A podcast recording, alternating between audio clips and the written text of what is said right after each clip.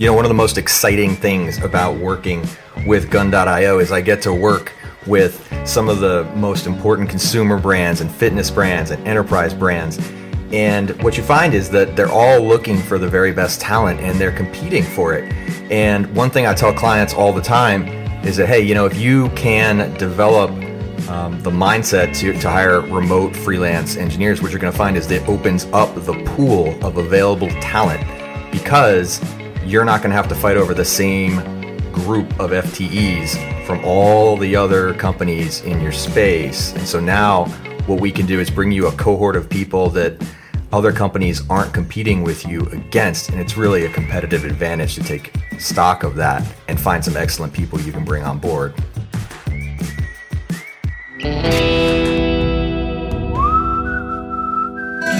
This is the Frontier Podcast powered by Gun.io, the engineer's choice for engineering talent. If you like what you hear, rate, review, and subscribe, and follow us on Twitter at the Frontier Pod. So, who is Andy Glover? Yeah, so hey, uh, I run delivery engineering here at Netflix. So, delivery engineering uh, is the team that ultimately uh, created Spinnaker. And we did that about a year after I joined Netflix. Um, and uh, I live in California and I'm from the East Coast, and I've been I've been in the software industry now for uh, well over 20 years. Mm. How'd you get started? Well, uh, I studied computer science in college. Very traditional, you know. In high school, I started playing around with computers. I loved it, uh, and I learned Pascal in high school. And then I uh, went to college, learned you know C++. Um, got a job with IBM, and the rest is history. The, I started working at IBM right around the dot com or uh, the boom, the first right, one back right. in the you know late nineties.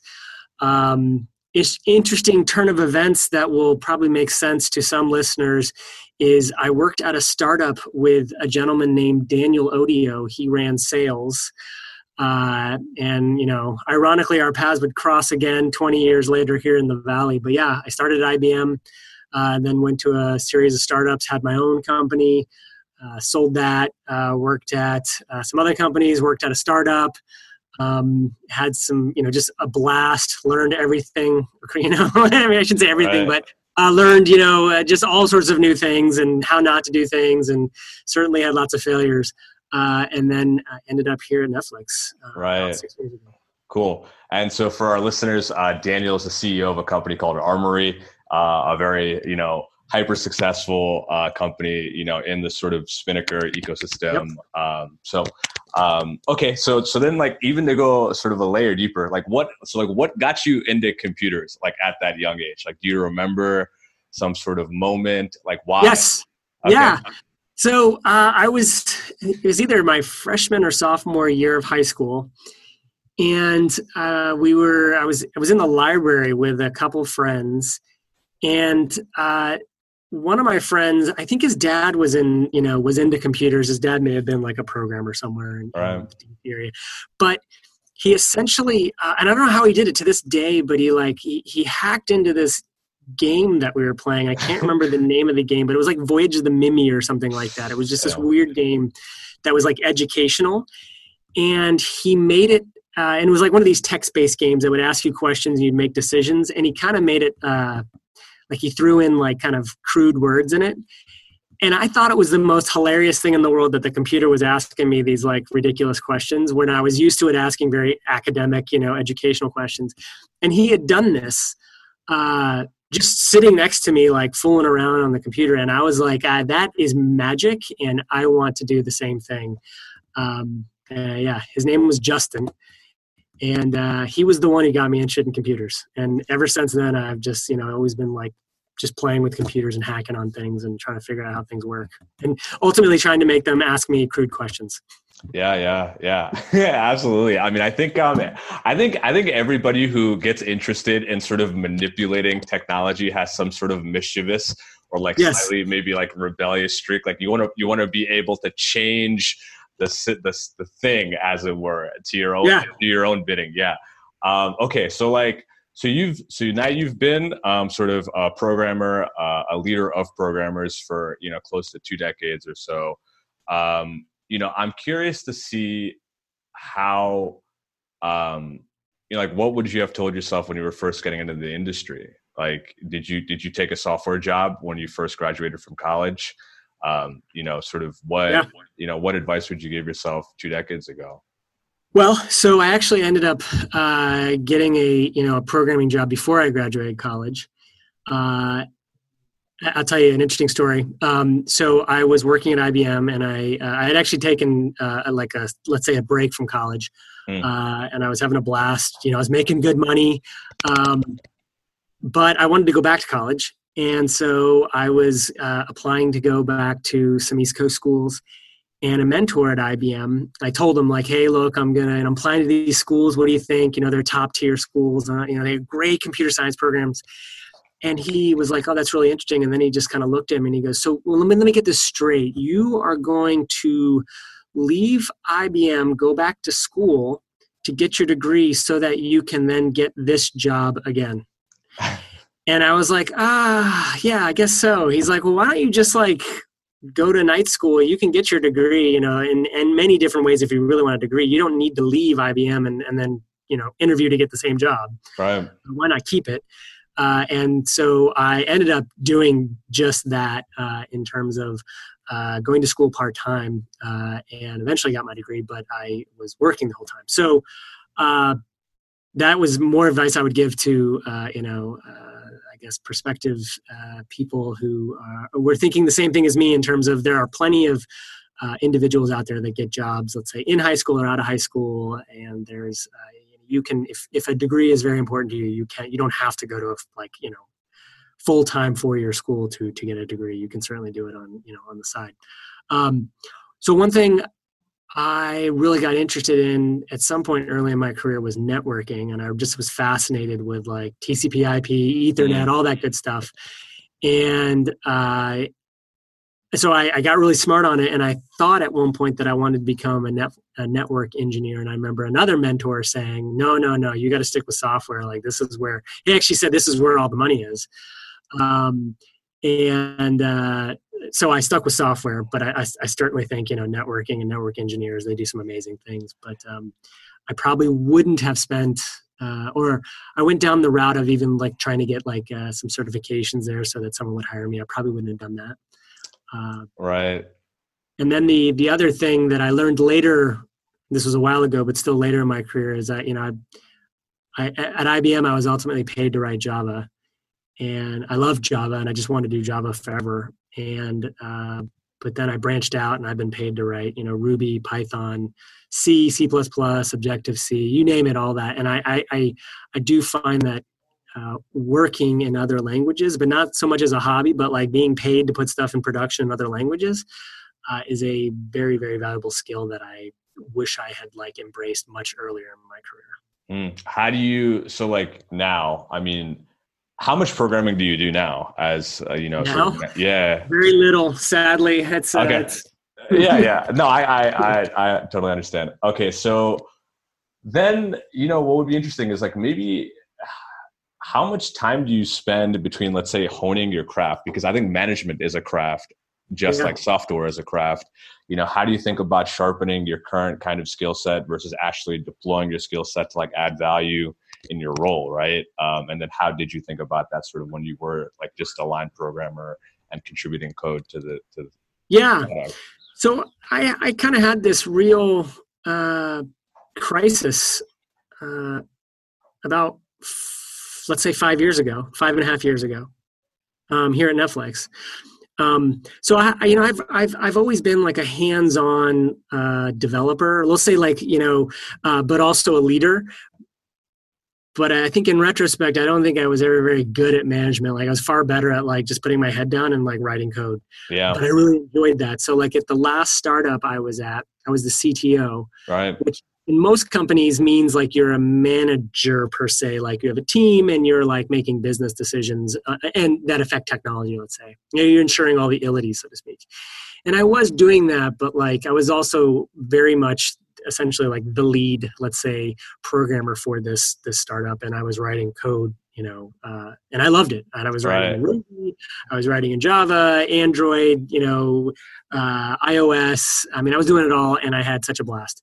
Um, and so when I came to Netflix, I was very much the same in that I was still writing code and also trying to manage a team. And and then ultimately we we decided, hey, we're gonna we're gonna build this new thing called Spinnaker that's going to address this very very you know poignant pain that Netflix engineers are, are, are feeling. And so I was I was very excited to start writing code there as well. And so, uh, but I I came to this realization that I can't I can't do both. That is, I can't be a developer on Spinnaker and also uh, essentially product manage and sell Spinnaker to the rest of Netflix. And that was very, very important that like we have users using it and we validate these use cases and that we're not just building this thing in a vacuum and hoping that, you know, if we build it, they will come. Totally. Uh, and and also recognizing that the, you know the team that I had assembled around me was actually quite better than me at developing, uh, and so I should just leave it to them, and that my real value was in helping. Uh, you know expand upon like where what should we go after what use cases should we you know should we, we should we address which right. use cases should we not address which team should we work with and ultimately how do we roll this thing out to you know the rest of netflix and then ultimately beyond netflix uh, and so but I remember thinking that I at this one and I remember taking a walk thinking like I'm going to walk away from the code. I just don't have time to do this. I can't be successful at both. And is this what I really want to do with my career? And uh, I did opt to, you know, uh, not so much walk away from the code, but like just basically leave it to people way better than me. And uh, that my value uh, was different and, and, it was hard because like it's really easy when you look at like hey this thing this feature just shipped and that was all me you know there's like I, there's yes. my value you can point to it you know like all these users are getting all this value out of this thing that i built um, as opposed to when you move into you know let's say more management uh, it's everyone else that does all the value and like your value is in helping them uh, you know achieve that so to speak. It's very much behind the scenes and it, it can be uh, it's sobering but it's also very rewarding in its own way. Totally. Yeah. I mean in some ways it's like so are you an introvert or a, an extrovert? Like do you get energy from people or like from being in a room and like doing something? Yeah so i uh, that's a flawed people, it's a, it's like a really rough you know like blunt model yeah. but but you know i'm curious to hear so the answer is both. Like I think yeah. I really am an introvert. Like I really, but on the flip side, I really enjoy like being around other people. I love getting up in front of an audience, and and or I should say, I I, I dread it and fear it tremendously until I'm up there speaking. Yeah. Um, but then uh, after events like that, I need to be alone. Like I very much like uh, I just like you know go for a run, and and for me, which is another interesting thing. You know, there's there's a people talk about meditation and praying and there's what's the other uh, uh, self-reflection and there's right. another that's kind of uh, or a phrase that's popular these days uh, which of course slips my mind but i think they're all interrelated in terms of like people just need to be by themselves and think um, yeah whether if that's go out and you know go to church and pray or go meditate or be mindful mindfulness that's the uh, yes. you know. And for me that's like going out for a bike ride or a run or a swim is like that's time where i get to like just think and a lot of patterns come together or are linked.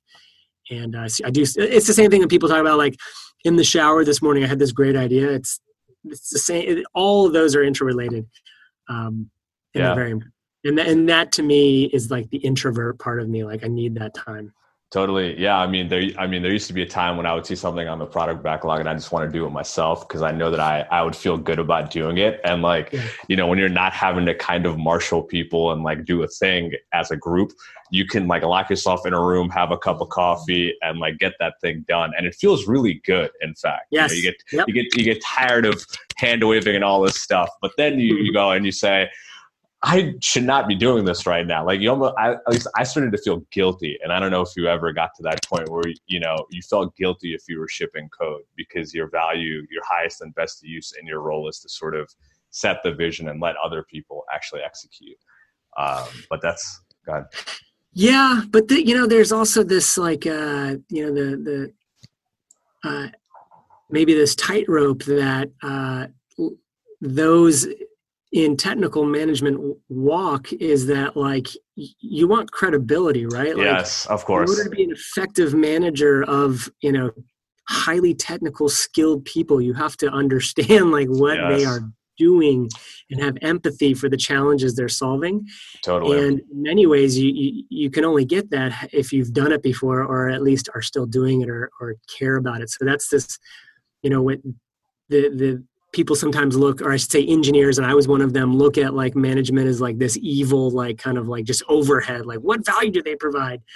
Um, and i think that's ultimately potentially because let's say we've all worked with those managers that just didn't have a concept. They they didn't understand the technology underneath. So i think it's very important to have that right. that, uh, that understanding or at least that credibility or at least that experience uh, yeah, I mean, 100%. Like, you know, all of the tools that we're using today, you know, have not existed like five or 10 years. I mean, five years ago, right? And so, like, you know, like software has existed for a long time, but the tools that we're using are very new. And so, you know, I liken it almost to like medicine where you have an attending physician, eh, but that person has been a physician and they've kind of done the work themselves but it's different because like you know a lot of the medical procedures are the same as they once were and people know how to train them right for 20 years.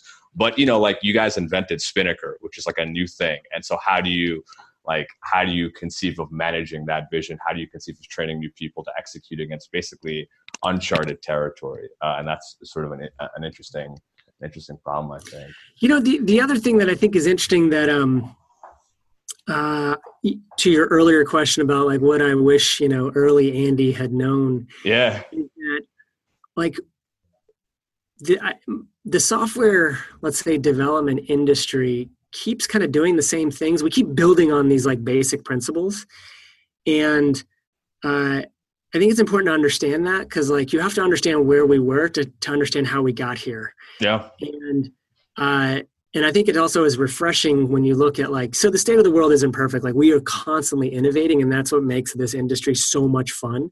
Right. Uh, like whatever is cool or really interesting today, you know, tomorrow chances are it won't be. Right. Um, but kind of looking historically, there are these like great truths that like keep being repeated, um, and just recognizing that like that early on is important. Yeah.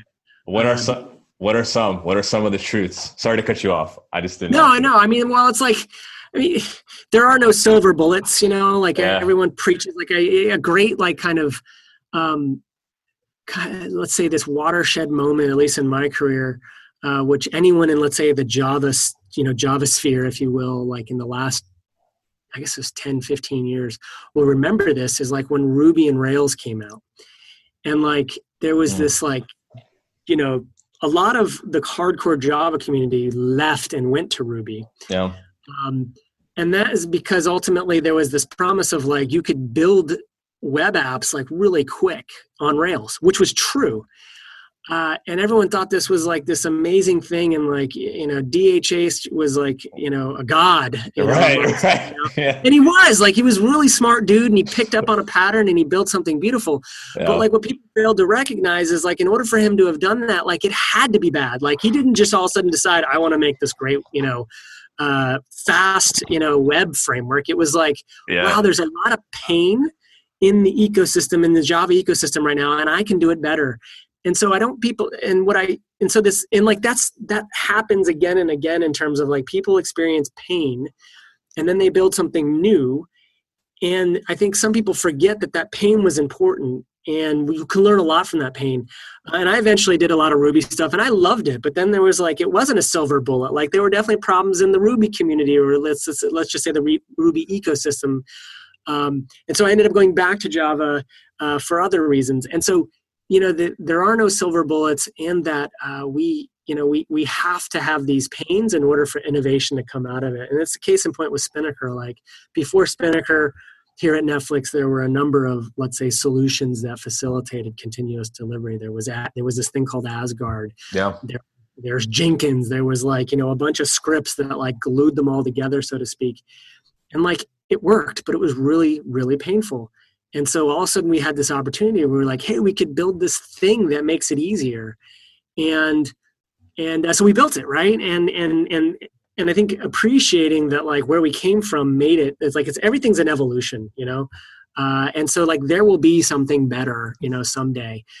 and i just hope that people realize that in order to build the better thing you had to have something before it it like wasn't this great idea um, in fact there are uh, i mean there are great ideas don't get me wrong but like there aren't a lot of great original ideas like we just keep building on top of each other like spinnaker was not original like continuous delivery is not an original idea Right. let's from netflix or me or anything like that like we just basically were able to connect some patterns and say hey we can do it here What so like what was the genesis of Spinnaker? Like who basically was like, hey, we should we should improve how we're doing this and stop tying together a bunch of different solutions. it was me and my team Okay. Okay. Yeah, yeah. And so and so like what were you working on before like you before you were like we have to solve this now? Like what how, Yeah. you- yeah so i you know when i came to netflix uh, i took over the asgard team okay. Okay. and uh, but the, here's the thing is that we also uh, the team we had a we had an internal product called mimir that also did continuous delivery better than let's say asgard it had this notion of pipelines but uh, it had some other problems but it was beautiful in that like we we we learned a lesson. We were like hey there's value in this idea of, of like chaining events let's say or, or state uh, but there were other solutions at netflix. There were teams using jenkins. There was another team a well-respected, uh, well-regarded team that had built their own, let's say, continuous delivery platform called Edge Center, which was awesome. They learned a bunch of you know lessons, and so it became clear to me and other people, let's say within uh, Netflix, that like, hey, why don't we just we need a centralized solution here? Like, why is why is this team over here that's really charged with making, let's say, the Netflix product better? Mm. faster or you know more beautiful why are they building tooling to facilitate you know delivering software like why shouldn't a centralized team do that and so uh, the pattern you know the real value i brought was in saying we could do that because we already had the skills uh, and it was then rallying let's say quote unquote the troops around the company to say hey we're going to build this new thing. It's high risk um, but the beauty is is like uh, we're going to learn all the you know we've already learned a bunch of lessons and we're going to embody them into one product rather than like six. And if we can get everyone on this one product then like we'll see these efficiencies because then we can innovate on this one product. Uh, and that's where we have this notion of like the paved road. And a, a really great example of this is automated canary analysis like that was that's existed at netflix as a thing or as a process as value uh, long before uh, or, or I should say longer than Spinnaker. Like there was a team that had built an ACE, you know, automated canary analysis engine. Mm. The thing is, is like people had to like customize how that was plugged into their delivery process. So you had like scripts and Jenkins jobs, and everyone did it differently. And some teams didn't even have the time to do it, but they wanted that thing. They were like, "Yeah, I want to canary my code before it goes down to production. That's a great idea." Uh, But they, you know, they for whatever reason, they didn't have the time to like glue it all into their process. But if you, you know, if you learn all these lessons and then you build, let's say, a centralized product or thing, um, that does it for you, then like you get it for free. And so that's what happened. You know, we, we built Spinnaker and then we added uh, an automated canary analysis stage in Spinnaker. And Mm. all of a sudden we brought, you know, or I should say delivery engineering brought ACA to the masses at Netflix because now it was really easy to use. All you had to do was like build a Spinnaker pipeline Right. uh, rather than writing a bunch of custom glue code, you know, for your customized delivery process. So, Right. but many? again, God. Sorry. Sorry. I was just saying we only could have gotten there by having done all the other things. You know, it's like Yeah. we wouldn't have just all of a sudden thought of like, yeah, we should do this and like roll it out to the entire company. It was like we had to we had to see the pattern to, to recognize it. Do you guys um do you so like how do you guys think about this? Do you guys track like the amount of engineers that are using Spinnaker at or is it the whole company that's basically using Spinnaker? Yeah, well, so early on, we definitely did track adoption because there were multiple, you know, ways to deliver things into Yeah. production. In this case, AWS. Uh, so we did track adoption, um, and then the metric of value was well, let's let's track deployments into AWS, and if that Yeah. grows, you know, that's a proxy metric for value. Of course. And uh, we saw that double in short order. And so I, I've done presentations in the past where I've mentioned that you know we were we were I say were doing 4,000 deployments into AWS, you know, production a day. And then it um, it dawned on us that that was actually not the appropriate metric to to demonstrate Spinnaker's usage at Netflix because, again, uh, pattern matching. All of a sudden, other teams were like, "Well, hey, I could use Spinnaker to deploy my library." uh, into Artifactory, so to speak, or I could use it to deploy this JavaScript application to a CDN. Mm. Um, I could use it to roll out firmware updates to like hardware running in data centers serving up video. Uh, and all of a sudden, the, the metric for deployments a day into AWS is no longer appropriate because we're doing other things like altering fast properties or feature flags. And so then we, we, we, we, we change the metric to, well, how many pipelines are run a day? That's real value there. So uh, again, we wouldn't have started out saying pipelines per day is like the, the beautiful metric. And in fact, now we're having discussions, is that even the right metric to show like Spinnaker's value at Netflix? So Right. Right. I mean, because the value has even grown sort of beyond Netflix now, right? I mean, there's sure. there's an entire company ecosystem built on Spinnaker or around it, you know, as it were. Yeah. and that's great so good. You know, that's that's just an awesome development in and of itself. Like we we certainly didn't foresee that happening when we decided to open source Spinnaker, and, and the real value of that ecosystem is like the shared innovations.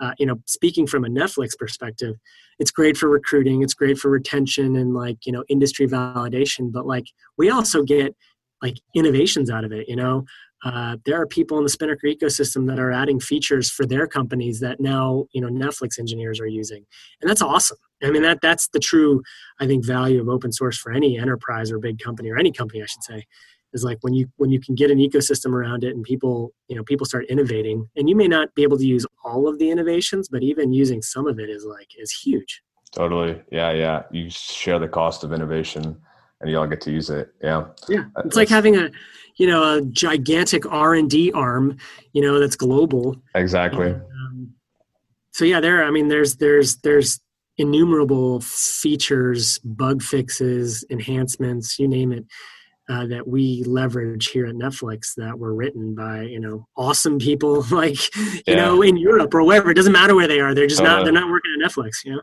Totally, totally. So what? Okay, so how do you spend your weeks? Like, what do you think about these days if you're not putting down code yourself? Like, what what does a week in the life of Andy look like? well, so ultimately, are we? I spend time trying to ensure or think about: Are we providing the maximum amount of value to Netflix? Yeah. Uh, where's Netflix going, and how can we ensure that uh, Netflix engineers are are you know have are able to deliver code rapidly, uh, reliably, safely, um, you know, uh, and continuously. Uh, another thing that has been interesting is that uh, here at Netflix, uh, delivery engineering has grown. Not only in scope in terms of the number of let's say things that are you know are being delivered let's say at Netflix, not only is it like containers and, and libraries and you know and VMs and uh, whatever uh, you know firmware updates blah blah blah. Uh, but uh, a new team has joined delivery engineering and that's uh, resilience engineering. And mm. they uh, they have an impressive suite of uh, products around like the notion of chaos engineering so everyone knows what you know or is familiar with the term chaos engineering and so that's ultimately what this team is and so i spend a lot of time trying to figure out well how do we get chaos engineering rolled out, so to speak, to the masses because it's a, a, amazing um, suite. So we call it CHAP here at Netflix, and CHAP allows you to basically validate is your is your is your application resilient, and it's still. Mm. Um, it's still somewhat of a you know a, a, black art you know it takes some some white gloves to, to to get it going and the teams that are leveraging it are like getting extreme value yeah. uh, and being able to run experiments and see if their you know if their app ultimately you know is resilient under these certain conditions.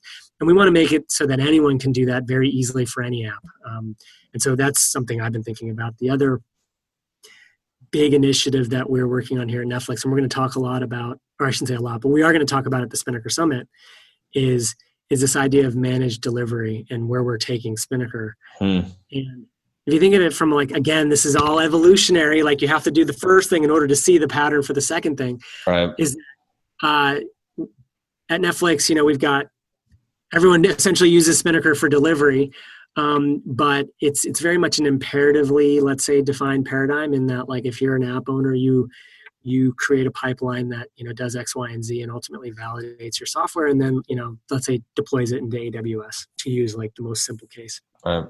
and uh, that pattern um, is, is fairly simple and, and fairly uniform. Like many teams do the same thing. It's like do X, Y, and Z. Uh, you know, deploy here, run some tests, validate it, maybe ACA maybe you know run some chap experiments against it, and if those are all good, then release it to the rest of the world.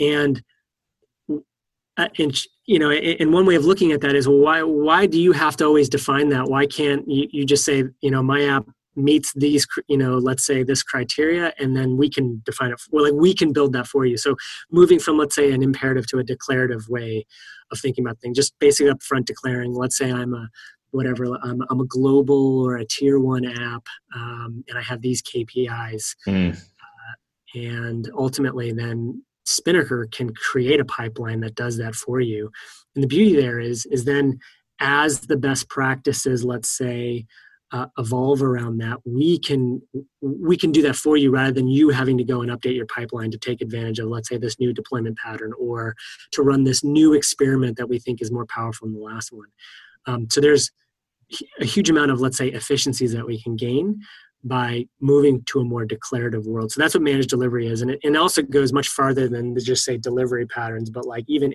the underlying infrastructure um, we can we can we can gain efficiencies there. For example, using the AWS, let's say, uh, example.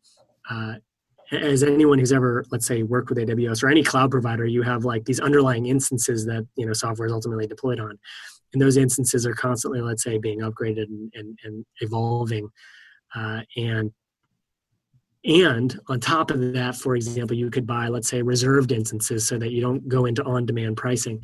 All that right now is, is essentially manually done. Or not manually, but like if, if Netflix buys, let's say, a new uh, fleet of reserved instances, like we were, you know, you have to then go and say, okay, my next deployment, I'm going to go to this new, whatever, like M10. Let's imagine there's new M10s but ultimately we could do that behind the scenes for you or if there were better pricing let's say on this other one we could put you there. So there's mm. it, that's just one very small example but when you go to it so managed delivery is ultimately saying hey you just tell us what your expectations are and we'll figure out the details.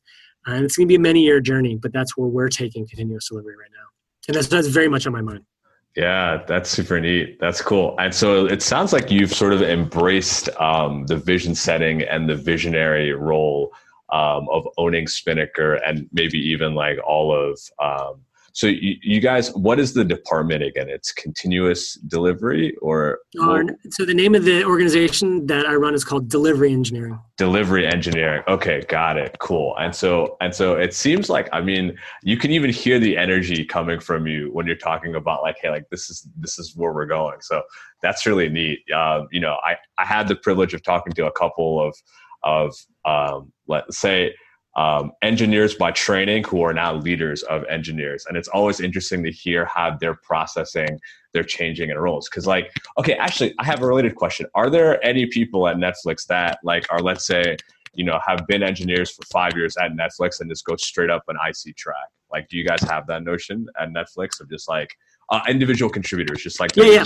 okay okay Cool. Oh yeah, no, I mean they, uh, there. I guess I don't know if I understand the question. So there's definitely ICs. Like Netflix is is tries to be very flat in the sense of there are senior software engineers, and that's the IC track. It doesn't okay, okay. You know, go up.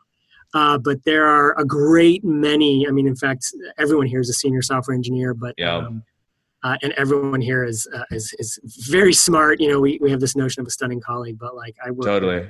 Some amazing you know uh, developers who have you know been doing this way longer than me and are far more skilled at it than I am. Yeah, yeah, it's interesting. So like you know one of the things that that we think about is like um, you know, and it's sort of a historical accident that like companies are in fact the capital um, I guess I don't know providers for the craft of software development. But if you think about it, like software development um, is not unlike any other craft, you know, masonry or anything mm-hmm. like that, right? It just yeah. happens to be way more profitable because it has infinite scale, right? Like that's it. Like you can, like you can literally, you can't build a trillion houses at once, but you can conceivably do that with a with a with you know some sort of applications literally on the internet, right? And so, um, you know, one of the things we think about is like what um and this i don't even know if this is a question it's just something that i'm curious to hear your thoughts on. Like how do you think about um, apprenticeship? How do you think about training? Like you know so you work with seniors like are you ever given like a super junior person just like skill up and train or like does that not happen uh, in your org? So uh, in general that doesn't happen at netflix and that's that's ultimately oh, interesting. Um, okay. just kind of the, the the approach that netflix took in terms of like uh, for better for worse the idea being hey um, we are not set up let's say to we don't have like mentorship programs or uh, let's say uh, training around internships uh, the, the thought being that's you know let, let people go out and do that gain that experience learn those hard mm. lessons and then they come here and ostensibly you know have learned all those lessons that being said yeah. um, we, we are growing rapidly uh, and i know some teams are looking into like well how do we effectively do some sort of like apprenticeship with you know they're very specialized let's say you know uh, domains where there are phds you know studying at let's say you know stanford or something i don't know uh, around let's say encoding. And is there some way to bring them in and and and and, and get them kind of trained up on how they would do this in the in, in a professional setting? Right. Uh, but on my team, ultimately, uh, we aren't staffed to do that. But I think it is a great idea. You know, it's always the chicken and egg problem in terms of like, well, uh, if we're going to have, uh, you know, a senior software engineer, what, where do they get their experience and, and what are we doing to help, you know, all of us at some point were, were, were junior developers, so to speak, right? All of us needed, yeah. someone took a chance on all of us, right? Uh, and if we're not doing that like how how good is that for the industry? And we think about like increasing diversity in the software development field which is unfortunately not very diverse um, you know there there there are ways we can we can improve that. And so it's very much a, a, a topic of conversation here at netflix and certainly within my team. Yeah yeah. Um, you know it's interesting. Like one thing i definitely appreciate about Netflix is that you guys have very strong and well thought out stances on a number of different um, sort of, I would say like, I don't know what the right um, conceptual architecture is, but maybe cultural issues. Is that the right sure. way to frame it? But you guys have thought that through, you know, from the way that you guys have organized. I mean, I would say Netflix and, you know, you, you brought out DHH earlier, but 37 signals were like the main two yeah. remote proponents, right? Um, and you guys have this famed culture deck. And so maybe like it would be interesting to hear um, sort of how that kind of cascades through your organization and how you how you think about that. Like how much of that is level set at the at the top of the org and then how much autonomy you guys have um, in, in sort of setting culture for your specific division? Um, yeah. yeah. Well i think ultimately the, the the company very netflix very much lives the culture that you mentioned in the culture deck uh, and that um, you have microcultures that are very much fashioned around let's say you know the netflix culture. Or mm. I, heard once once it was ref, you know someone referred to it, it's kind of like the constitution. Um, every state like slightly different in terms of how they interpret it but ultimately there are these like guidelines and that's very much as it is at netflix. Like the high level you know culture it, it, it has a number of you know values for example that we value in tenants um, and then they're put into practice at individual team levels. And while there are some micro differences, uh, I would say in general, every team very much operates around our culture in terms of like feedback and context over control and a number of other aspects. Mm. So, are you working out of San Francisco right now? Is that where? Well, yeah. So, actually, I'm in Los Gatos. So, uh, okay. Netflix, yeah. So, South Bay. Um, we have a number of offices now. So, um, predominantly all engineering uh, for Netflix is done here in Los Gatos. Mm. Uh, and then we have a large presence in LA where, as you can imagine, there's like our studio stuff, but there's more and more engineering going on in LA. But we have offices now um, all over the world. So when I joined Netflix, we had two offices, one here uh, in Los Gatos and one in LA, but now we have offices in Amsterdam, you know, Tokyo, you know, all over. yeah, yeah, yeah. Do you ever feel com- do you ever feel compelled to travel and work from another office, or do you ever have to do that? Yeah. So I spent uh, earlier this year a whole lot of time in LA trying to just get to know the folks down in LA because again, there are people down there using Spinnaker, for example. Uh, and trying to understand what their needs are and how we could help them. Uh, we now have a team dedicated to LA, so I work close with that team. Um, but yeah, I haven't had a chance to uh, to visit our you know our, our offices overseas, but I, I sure hope to one day. Yeah, uh, yeah, we have offices in Mumbai. I mean, I mean, all over the world. It's it's it's fascinating. Uh, at this point, there isn't a lot of engineering going on there, but I suspect that'll change. And as that changes, I will uh, I will gladly go out there and understand how I can help them. Sweet. Um, so to close us off, how about some practical? You know, so basically, you know, our entire labor force works remotely for clients, you know, across the world, which is pretty neat. Uh, but like, you know, I kind of look at it like, you know, almost like um, a bunch of simultaneous experiments on remote work best practices happening. Uh, and you know, some projects end up, you know, because you can only do so much to to say, hey, make sure you show up on time. Hey, make sure that you communicate effectively, right? Because ultimately, these people are independent professionals. They're going to do what they want to do. But yep. you know, but you know, I think the way we can perhaps improve is by getting lessons from people like yourself, leaders who are thinking about ways to work remotely, best practices in management, and let's say relationship management. So, you know, it'd be helpful to kind of hear, like, working in a remote context, what are like give me like the top three things. I know it's hard. That's a weird question, but like, what are the top three actual behaviors that you have kind of? So, like, was App Forty Seven a fully remote business, or was yeah. that like, okay, got it. Okay, so so from that, from Netflix, like, share with me, like, I don't know, some things you're like, shit. All right, I need to start doing this now this is the way. Well, I'll tell you what, real quick, uh, just to also set some context, is Netflix really doesn't do remote. So, uh, like, my entire team is here in Los Gatos. Um, and that's not to say that remote's bad, but I think this goes into I, the first thing I would say is if you are going to embrace remote, you have to go all in because yeah. you either you embrace remote or you don't because there's no in between because remote is very difficult. And so netflix you can kind of look at it and said you know what? We are not optimized for remote. We are optimized for face to face you know rapid discussion. Uh, it's not to say that we don't have every once in a while someone who's working remotely. Um, and as you said communication is vital. Uh, and I think one thing to, and, and, Netflix is increasingly doing this because we are a global company, and now we do have remote offices, but yeah. not necessarily remote teams. Huh. Um, is this notion of like how do you effectively communicate and and ultimately putting things we call it a memo culture is like hey it's one thing for you and i to have a discussion but unfortunately no one else heard it. Um, but if we put it into like writing then we can share it and so then there becomes the other challenge is well how do you get everyone to read it? That's a we'll say that separately but i think effective communication is like is not like a slack message or an email. Yeah. maybe it is but like it's how do you capture like the essence of a of let's say a thought or an initiative or whatever it is and then share it with the right people? Mm. um, and if i had the eh, you know if, if we if if i had the answers or anyone had the answers to that they'd be wildly successful. But like that's that's a real challenge. Um, you know there's this adage you know you, you have to you have to repeat the same thing over and over again until people finally you know let's say not understand it but like conceptualize it and say okay yes i get it now. Yeah. Uh, I, so have you heard? So, like, uh, one way I've heard that framed is like when you get tired of saying something is when people start to hear it. Yeah. And yeah. Uh, I, I like that makes I'm like, oh, holy shit, okay, that that's what makes sense to me. Because I get if I say the same thing twice, I get tired of it. But yeah, think, yeah, no, I same here, and I think and I think we have like all of us again, software engineers have this like mindset. It's like, well, I already said that. Yeah. Like, why do I have to say it again? Yeah. Well, it's because yeah, you said that in that meeting that only three people were in, and the other six people that are on your team weren't there for it, and so they missed it. Um, and so, like, write it down, and somehow, then the real challenge is, well, how do you spread that, you know, that context? Uh, and, and you know, there are many different ways of doing it. I, would say the other thing that's really helpful, uh, and again, this is something I wish I had learned a long time ago. And it doesn't matter if you're remote or not. Is this whole notion of like, as a leader or even as a peer, um, when the people around you do something that you you deem wrong, mm.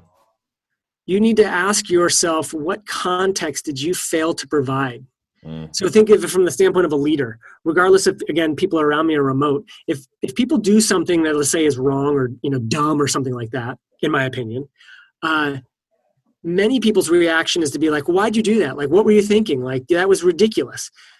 But it's flipping it on its head and saying, "Well, what context did I fail to provide that that then they acted upon like that little information and made the right decision or, or, excuse me made the decision they thought was right given the context that they had. And so it's again goes back to this whole effective communication in terms of like there's all this context in like leaders heads and all of our heads your peers heads and how do you share that effectively so that people are are ultimately you know working with the right information? Because the other assumption that we make here at netflix is that everyone's a fully formed adult. Like right. i assume you are doing the right thing for the company and that uh, whatever you know whatever actions you take i may disagree but like you are you're not doing it to to sabotage the company or something. You're doing it because you believe it's the right thing for Netflix. So again, regardless if you're you know in the same room or remote, is how do you share context and then do we treat people like adults and assume that they have the freedom to make the right decisions uh, and once you go to that level then you recognize that it's very very important that we're all aligned and have the same understanding of certain concepts uh, or initiatives or whatever it is and a real effective way to do that is to put it on paper or like in a document form whether it be like a pr or what you name it Yeah. uh, and I think that's so hard to do. And and many small companies, you know, all the ones I was in, you know, previous to this, Totally. very bad about that. I was like, yeah, we had this decision. Like, you know, the CEO and I made this decision, and thou shalt like do it. And it's like, well, not everyone heard it or understood Totally. it. So. Yeah. Okay. So what? How do you get people to read it? That's the question. Yeah, yeah. I'm still trying to figure that one out. Uh, yeah, so yeah, it, it's it's hard, right? Because then like people are inundated with like emails and Slack messages and documents, yeah. and um, it's hard and so you you you have to learn how to distill like okay as a leader what information do i want people to to have because there's so much of it and so like distilling it for people and saying okay like uh, here's the essence of this and then making it relatable to them not just saying you know this decision was made at the ceo level and people are like well wh- wh- why does that matter to me? It's like and that's the job of a leader saying and this is how it affects us. Like the company is going to make this strategic bet and you know engineers are going to be doing x y and z and our value is to help them do z and like Mhm. we're going to do it by doing this thing. And it's a real hard thing to do and i don't always get it right and i don't always do it per se and uh, but like i think that's it's vital. And that will if you can do that effectively then people will see the value in saying oh i got this document from from andy or whoever it is you know uh, from sarah and now i'll read it because she does a good job of doing that rather than just giving me like useless information. So it's like that's a value of let's say distilling the important context and putting it like empathizing with the people reading it and putting it you know in you know again going back to that earlier conversation we are having about like you know having the you know the, the engineering background understanding kind of like i've been there i understand it and this is how we can help them. Uh, it's hard. It's hard. Uh, for what it's worth i write a document i try to every week uh, i call it the week in review and i try to gather all this context and i put it you know in context for you know my team. Mm. um, but I had a discussion this morning with uh, with uh, another leader here at Netflix, and uh, he had moved to doing kind of had a unique, uh, or I should say, a, a Slack channel, and and it was a context channel where he was putting this information. So I might give that a try. Mm. Uh, maybe that's a little easier for people to, let's say, um, Consume and yeah. consume yeah, right rather than a document, you know, on Monday morning. Yeah. I, I wonder how the kind of the interaction because I really like the Google Docs model of people leaving comments and then there's discussions in the comments. But I think you can do that with Slack with threads and whatnot. So I'm gonna give it a shot. Cool. That's uh that's a great place to end. I mean it it honestly, yeah. I just there's no right answer. Uh, Yeah. and and I'm not gonna add to it because it's clear that like it's clear that you guys have thought a lot about it. So Andy, thank you so much for your time. Yeah. Really Thank you. This was fun. awesome. Yeah, likewise. Thanks for listening to the Frontier podcast produced by Gun.io. We're the only freelancing platform where engineers actually go to hire other engineers. If you enjoyed the show and want to learn more about how to hire or freelance with us, head over to gun.io slash podcast to get in touch, and we'll pay for your first 10 hours with a kick ass engineer.